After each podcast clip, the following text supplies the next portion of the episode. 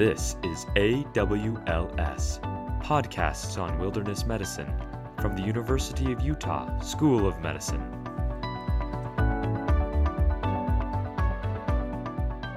Hi, this is Richard Ingebretsen from the University of Utah School of Medicine. Thank you for listening to our AWLS podcast. And remember, you can log on to www.wildmedu.org and learn about our program and ways you can study and certify in wilderness medicine. We have an extremely uh, special uh, guest with us today, uh, a lady who did something uh, very remarkable. Uh, he, she climbed, uh, has climbed many mountains, but she climbed the world's seven summits, the highest mountain on each continent.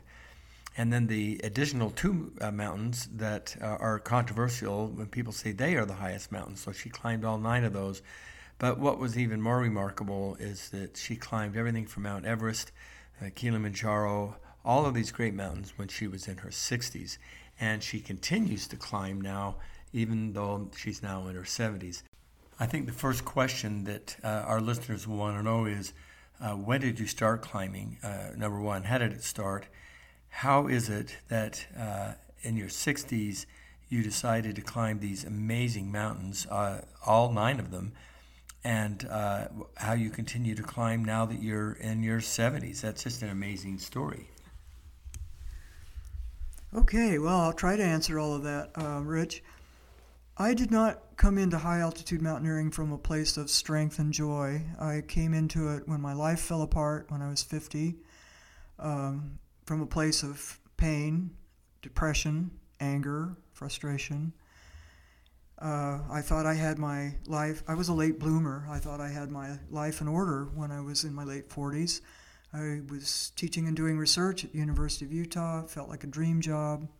I was involved in a long term relationship with a man that I loved and I thought loved me. Then I lost it all. I was a mess. I couldn't sleep. My gut hurt all the time. I thought I was seriously ill, so I consulted physicians. All the tests came back negative. One physician cocked his head and said, Carol, are you under any kind of stress? Well, yeah, duh. I'd had two major life losses in within 18 months, and uh, I thought, oh, stress. Okay, I've got to learn how to manage stress. You know, I've always been interested in this high altitude mountaineering stuff. Maybe this is the time to try that. I've got time on my hands because I don't have a job.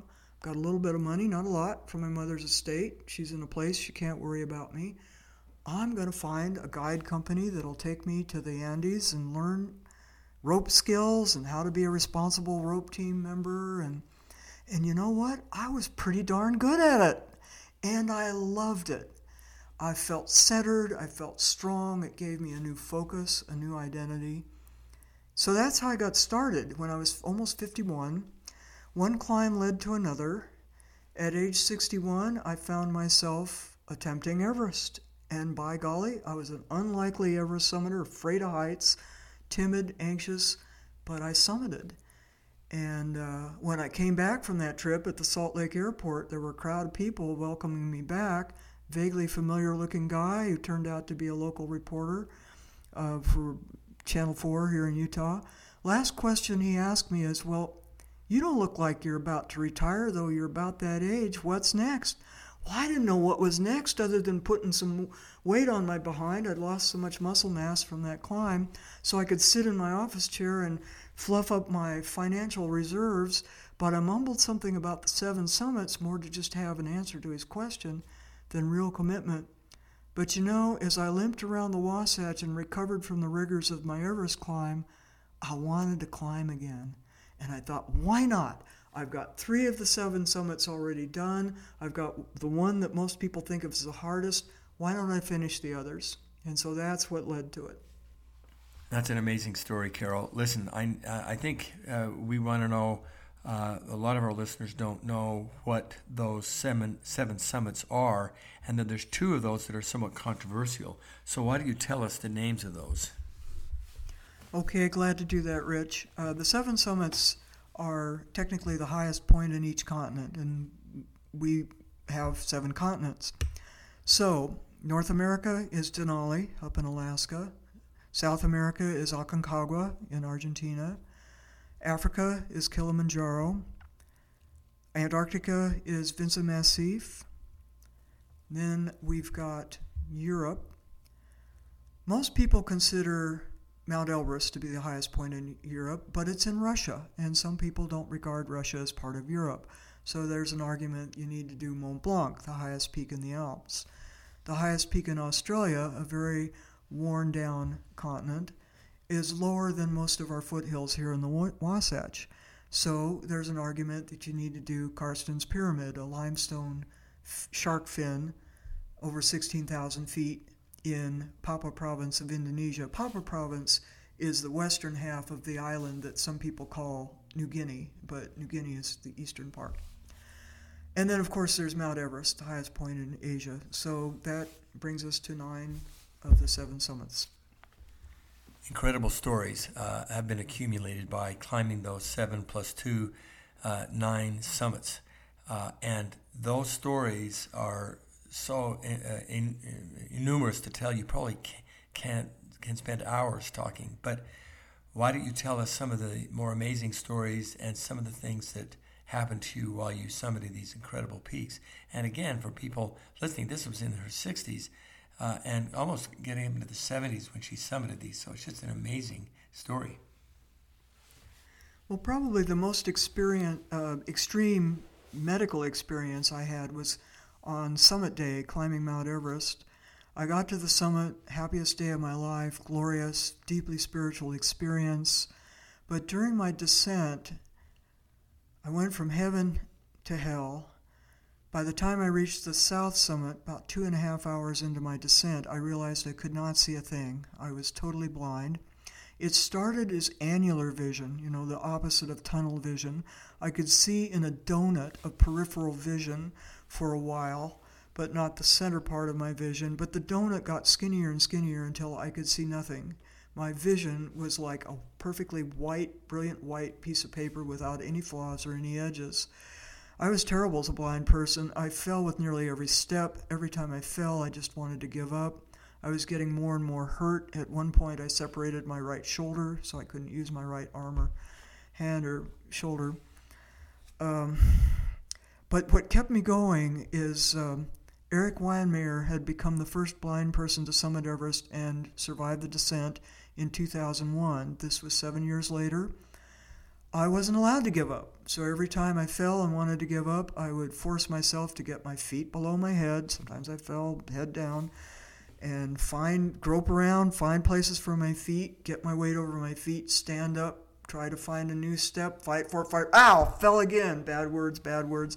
Repeat, repeat. I felt like I was an infinite loop of hell. But eventually I got down to our highest camp. Before the sun set, I began to make out shapes, and I wept with joy for the second time that day because I realized I was not permanently blind. I didn't know what had happened to me, whether I had some sort of weird stroke or uh, detached my retinas. For all I knew, I was going to be blind for the rest of my life, but I realized my sight was coming back. And by the next morning, I would say my vision was about 85 to 90 percent a-OK. So I was had a fighting chance of getting down the treacherous Lhotse face and through the Khumbu icefall without killing myself and other people because of blindness. Now, what caused the blindness? We're not sure. It wasn't the usual suspects. It wasn't uh, snow blindness. It wasn't detached retinas. It wasn't frozen corneas. I consulted with a, a, a high altitude vision expert, Geoff Tabin. He examined my eyes for over four hours. Said in his consultation room, Young lady, I love it when a man 15 year, years younger than me calls me young lady. I can't see a single thing wrong with your eyes other than the usual age related things.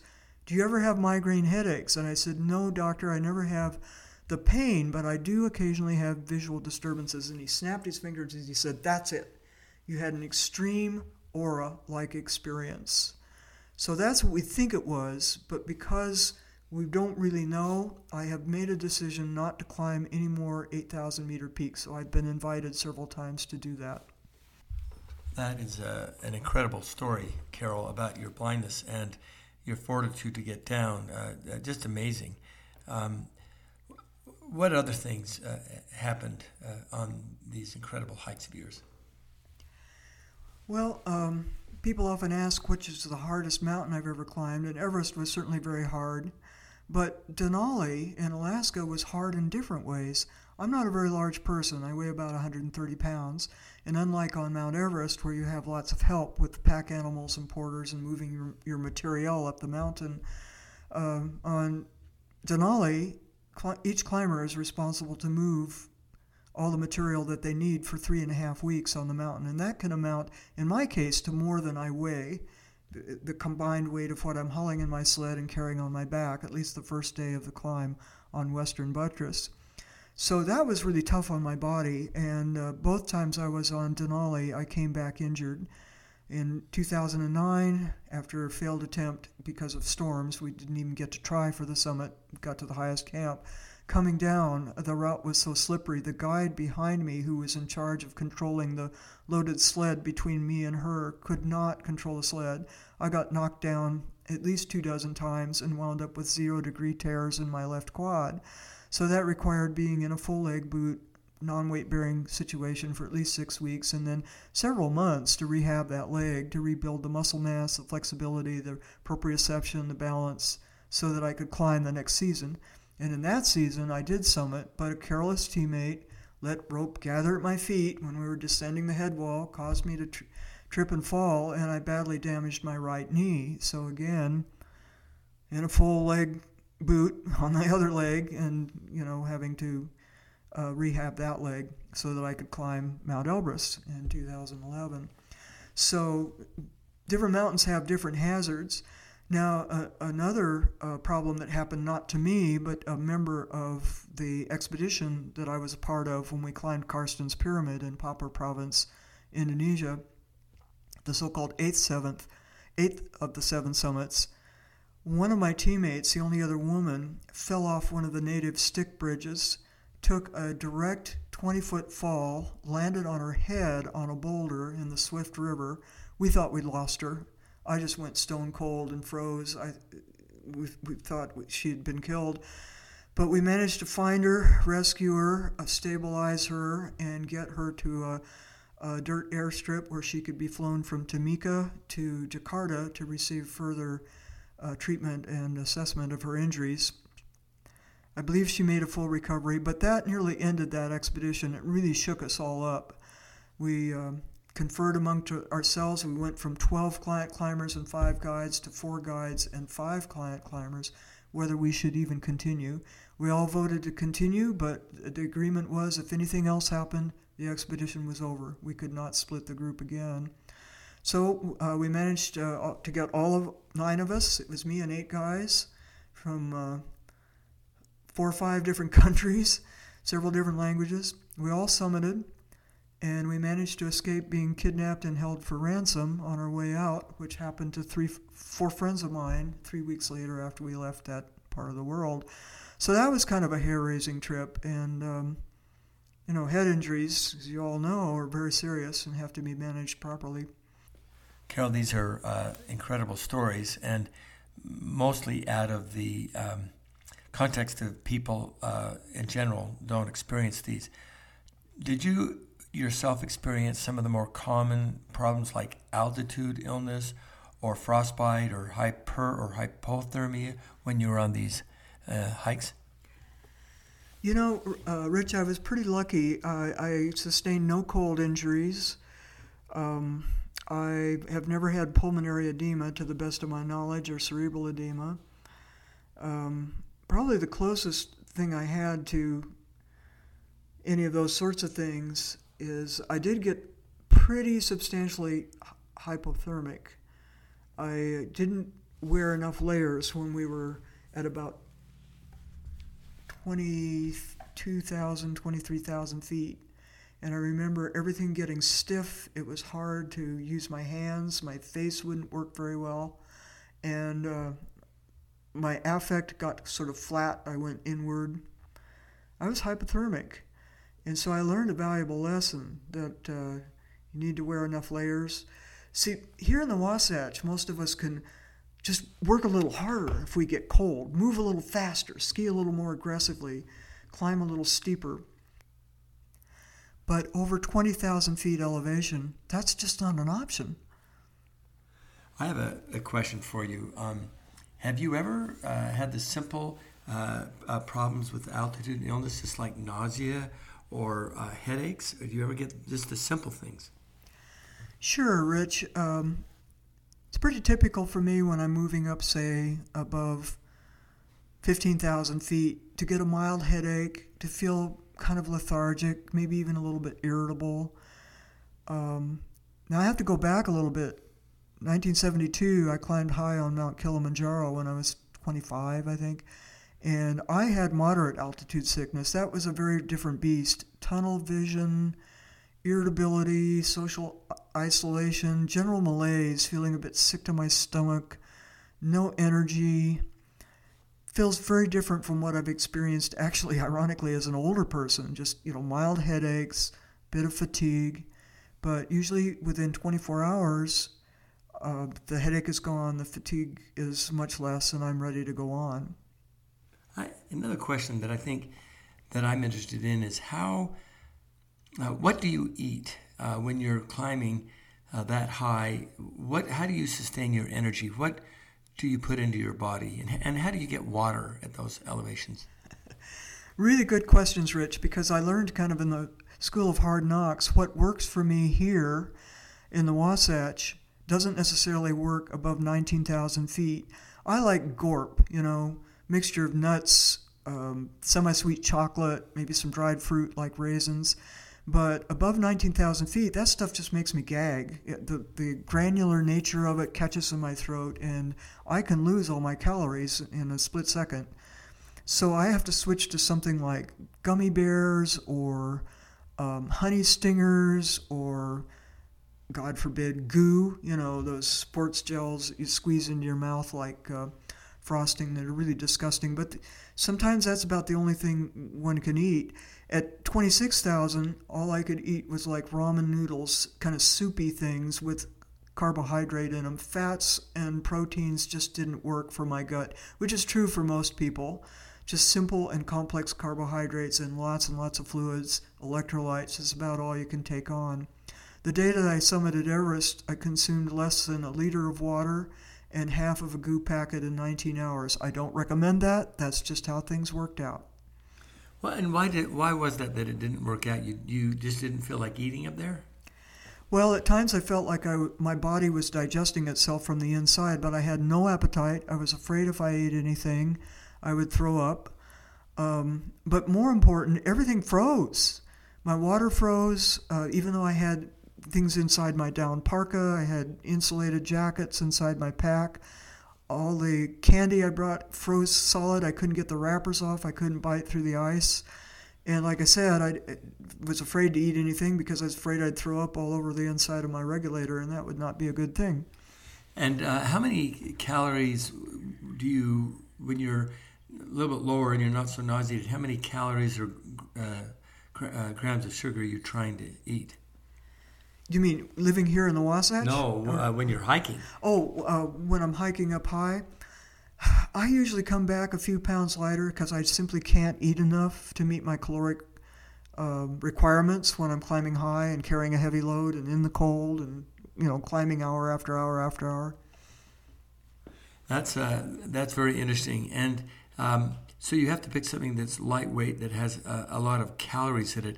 How do you pick your shoes and boots and things? Is there is it just trial and error, or did you get recommendations? In the early years, it was trial and error. Some of the first mountaineering boots I had were extremely painful, did not fit me well, and I kind of learned in the school of hard knocks how important it is to ha- go with a boot that fits you. I can't recommend a brand because different brands work for different people. I have a duck foot, which means I have a narrow heel and a wide forefoot, so I have a difficult foot to to fit. But I've found various boots over the years that work better for me than others. The problem is they change over the years. You know, I'll find a dream boot, and then five years later, that boot is either not made anymore or it's made in China on a different last, and so it doesn't fit my foot. So it does take a lot of trial and error and experimentation. Well, Carol, it's uh, it's such an amazing thing, and the vast majority of people that are going to listen to this podcast are not going to climb any of those mountains. Uh, uh, the highest one, certainly not Everest or these uh, these tall ones. Uh, what advice do you have for uh, people just who want to get out and climb and hike?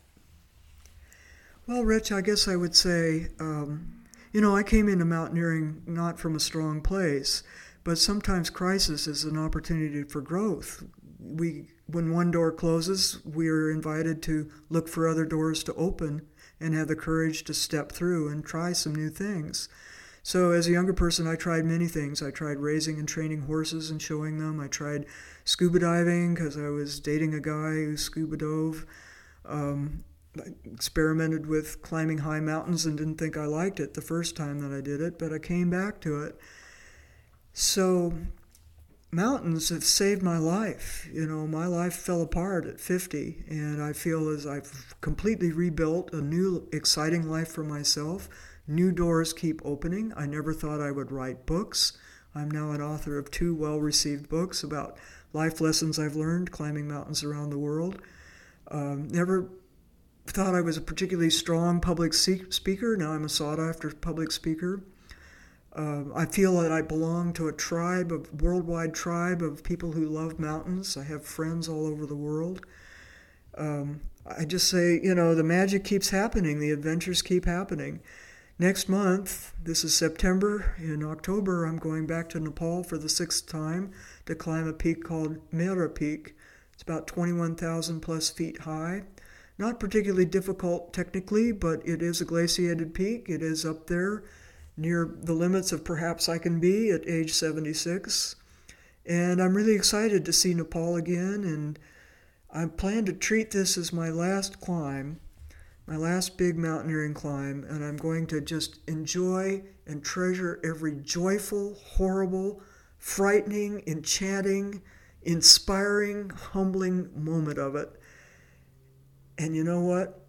I've been telling myself that for the last 15 years. This is going to be my last mountain, and then I want to climb another one. What can I say?